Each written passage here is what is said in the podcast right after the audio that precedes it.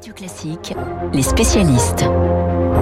7h39 sur Radio Classique, les spécialistes Dimitri Pavlenko pour l'économie dans un instant, mais tout d'abord Emmanuel Faux euh, pour l'international. Bonjour Emmanuel. Bonjour Renaud, bonjour Vous à tous. revenez ce matin sur euh, ces arrestations dont on parle beaucoup depuis 24 heures, celle de cet Italien interpellé hier matin en France. Alors il s'agit de, de cinq hommes et de deux femmes condamnés en Italie pour actes terroristes. Et parmi eux, Emmanuel, il y a d'anciens membres des Brigades Rouges. Oui, quand on entend euh, Brigade Rouge, Renault, on repense forcément à ces années qu'on a appelées les années de plomb, vous savez, entre 1968 et 1982, 15 ans d'enlèvement, d'attentats sanglants de l'extrême gauche italienne, qui ont fait officiellement 362 morts et près de 5 Un petit problème technique avec Emmanuel. On va voir si on va pouvoir vous retrouver. Liaison difficile euh, ce matin. Emmanuel Faux.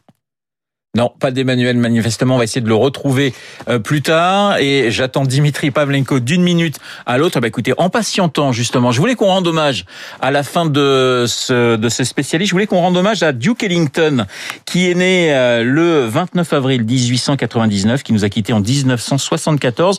Petit extrait de Sophisticated Lady, avec euh, notamment, eh bien, Duke Ellington à l'orchestre. They say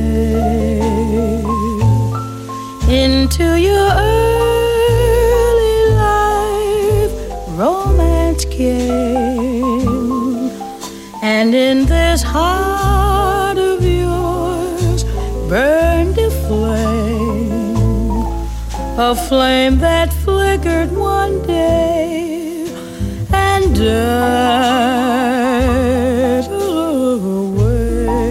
C'est formidable parce que euh, sur Duke Ellington et Jeff Fitzgerald, eh bien nous avons retrouvé Emmanuel Faux. Emmanuel, on parlait euh, justement euh, de ce bilan 362 morts donc euh, du, en Italie des victimes civiles et politiques et notamment le chef de la démocratie chrétienne Aldo Moro en mai 1978.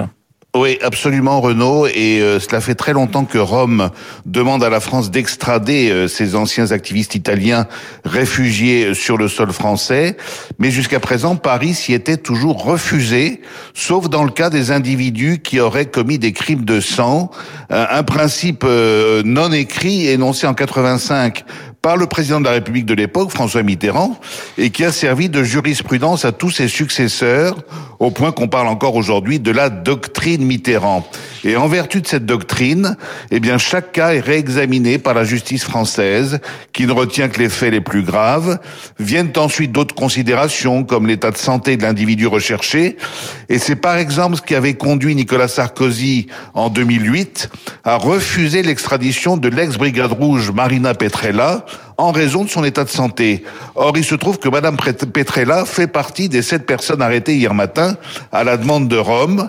Alors, son sort va dépendre de la décision de la Cour d'appel de Paris, où un juge statuera sur son éventuelle mise en détention ou sur sa remise en liberté sous contrôle judiciaire. Et il en ira de même pour les six autres interpellés d'hier. À ce jour, il faut savoir que la France n'a signé que deux décrets d'extradition vers l'Italie, les deux de la main de Jacques Chirac. C'était en 2002 pour Paolo Persichetti et en 2004 pour Cesare Battisti, réfugié en France depuis 15 ans et qui a pu s'enfuir à temps au Brésil. Il a été finalement arrêté en Bolivie en janvier 2019 et extradé vers Rome où il purge aujourd'hui une peine de prison à perpétuité. Emmanuel, concernant les arrestations d'hier, les avocats des sept Italiens s'en foudrage. Oui, il parle carrément d'une trahison innommable de la France. Cette opération s'apparente à une mini-rafle, s'exclame même l'un des avocats scandalisés. Ces gens-là sont sous la protection de la France depuis les années 80. Ils ont refait leur vie ici, au vu et au su de tous, avec leurs enfants et leurs petits-enfants. Et au petit matin, on vient les chercher 40 ans après les faits. Alors d'autres voix s'élèvent pour dénoncer un reniement de la parole de l'État et un revirement incompréhensible. Se demander s'il y a eu un dévoiement de la fameuse doctrine Mitterrand dont je vous parlais à l'instant. Ce qui est certain, en tout cas, c'est que l'actuel locataire de l'Élysée veut assumer un tournant dans la gestion de ce dossier franco-italien ultra sensible, un tournant qui marque un changement d'époque avec les nouvelles formes de terrorisme qui frappent aussi la France. Emmanuel Macron s'en est d'ailleurs entretenu il y a quelques jours avec le président du Conseil à Rome, Mario Draghi, qu'il a imploré de solder un passé douloureux dans la conscience des Italiens, c'était ses mots. Eh bien, à Paris hier, le garde des Sceaux, Éric Dupont-Moretti, affirmait n'avoir aucun état d'âme. Il se disait même fier de contribuer à aider l'Italie à tourner une page de son histoire, maculée, a-t-il dit, de sang et de larmes. J'ajoute que trois autres anciens brigadistes qui font partie de la liste des personnes réclamées récemment par Rome à la France sont toujours recherchés. Emmanuel Faux euh, dans les spécialistes avec un peu de Duke Ellington et d'Ella Fitzgerald, ce sont les joies du direct. Il est là, il est dans ce studio, c'est Dimitri Pavlenko pour l'économie. Dimitri, bien quand même. Hein. Dimitri, euh, ce qui est un petit peu normal, me direz-vous. Euh, Dimitri, Joe Biden a présenté cette nuit euh, son troisième plan d'investissement. On en parlait dans le journal de 7h30. 1800 milliards hein, pour les familles, financés par des hausses d'impôts sur le 1% hein, pour des, des plus riches. C'est assez à la mode. Ben oui, effectivement. Et on peut noter que ces belles idées, elles, elles viennent, Cocorico, d'économistes français. Vous savez, on dit souvent en France, on n'a pas de pétrole, mais on a des idées. En matière fiscale, on a toujours eu de bonnes idées. Les idées fiscales françaises de certains de nos économistes, hein, Thomas Piketty, euh, Gabriel Zuckman, euh, Emmanuel XVI, eh bien, infusent dans l'administration Biden et l'on en voit le, résultat. Alors, qu'est-ce qu'il prévoit de faire Joe Biden concrètement pour financer son troisième plan? On en est à 6 000 milliards d'investissements en 100 jours. Je crois que c'est le record absolu et, sans doute pour longtemps.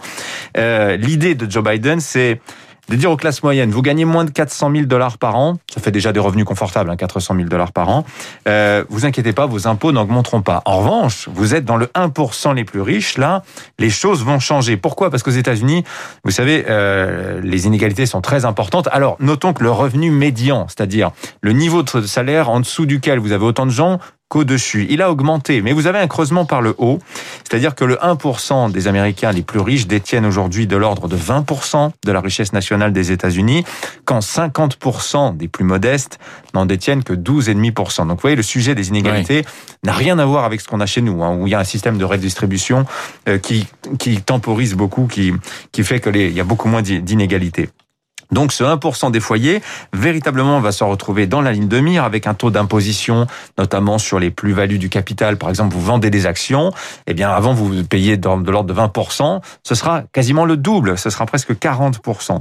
Euh, ce sujet des impôts revient en force, évidemment, à la faveur de la crise. On, s'en était douté rapidement. Rappelez-vous, dès le mois d'avril, on s'était dit le creusement euh, des dettes, des dettes publiques va forcer euh, à bouger euh, sur les sur les questions fiscales. Et donc aux États-Unis précisément, la charge elle va être concentrée notamment sur les 400 Américains les plus riches, parce que vous savez, c'est toute la théorie de Thomas Piketty qui dit, en fait, c'est pas le 1% des plus riches qui compte, c'est le 0,1%. Sur ce 1% qui détient 20%, vous avez 400 Américains qui détiennent 18% de la richesse nationale euh, des États-Unis. C'est vers eux aujourd'hui que Joe Biden est en train de se tourner pour financer l'effort de reconstruction, ce fameux Build Back Better hein, dont il n'arrête pas de parler euh, depuis qu'il est arrivé au pouvoir. Alors question tout de même Dimitri, est-ce que cette euh, stratégie n'est pas risquée? Bah, évidemment que si. Et d'ailleurs, c'est tout l'angle d'attaque des républicains, Ouais. euh, notamment Karl Rove, l'ancien conseiller de George Bush, il s'exprime ce matin dans les colonnes du Wall Street Journal. Il dit tout de suite, bah, ce problème, c'est que là, on, on est dans, le, dans des niveaux qui sont de l'ordre du confiscatoire. Euh, on est on a une approche punitive de la fiscalité à l'égard des plus riches. Et qu'est-ce qu'il risque de se passer? En tout cas, c'est les pronostics qui sont faits par des économistes un peu sceptiques hein, sur les théories de Piketty ou de Zuckman, c'est de dire, bah, on- il va y avoir des phénomènes d'évasion fiscale. Alors Joe Biden pense avoir trouvé la solution en faisant la promotion, vous savez, du taux d'imposition minimum des sociétés à l'étranger, 21%. Oui, mais le problème, c'est que là, on est sur, des particuliers. Et euh, ce- cette idée de taxer d'un niveau minimum d'imposition des entreprises, c'est effectivement une, euh, bonne idée dans le but d'éviter des mécanismes d'évasion fiscale d'un pays vers un autre. Mais cela dit, on réglera pas tout. Il y a toujours des effets d'aubaine. Vous avez toujours moyen, euh, quand vous êtes un État, même avec un taux fixe d'imposition, de créer des exceptions. Regardez les rescrits fiscaux, par exemple, au Luxembourg. Donc, vous voyez, c'est une ma- machinerie qui est quand même extrêmement complexe. On sent quand même que les 40 ans de réganisme et de thatcherisme, là, sont, c'est une page qui est en train d'être- tournée. La France, d'ailleurs, notons-le, fait exception et est un peu sceptique sur cette théorie-là. Vous entendez Bruno Le Maire, qu'est-ce qu'il dit depuis un an? On va pas toucher à l'impôt sur les plus riches parce que nous, on connaît les effets pervers de cette taxation, à savoir que les fortunes ont tendance à s'évaporer ailleurs. Les spécialistes avec, euh, comme tous les matins sur l'antenne de Radio Classique, Emmanuel Faux et Dimitri Pavlenko. Il est 7h49 sur Radio Classique. Dans un instant, eh bien, nous allons rendre hommage à un géant de la musique classique et de l'opéra, Pavarotti. À tout de suite.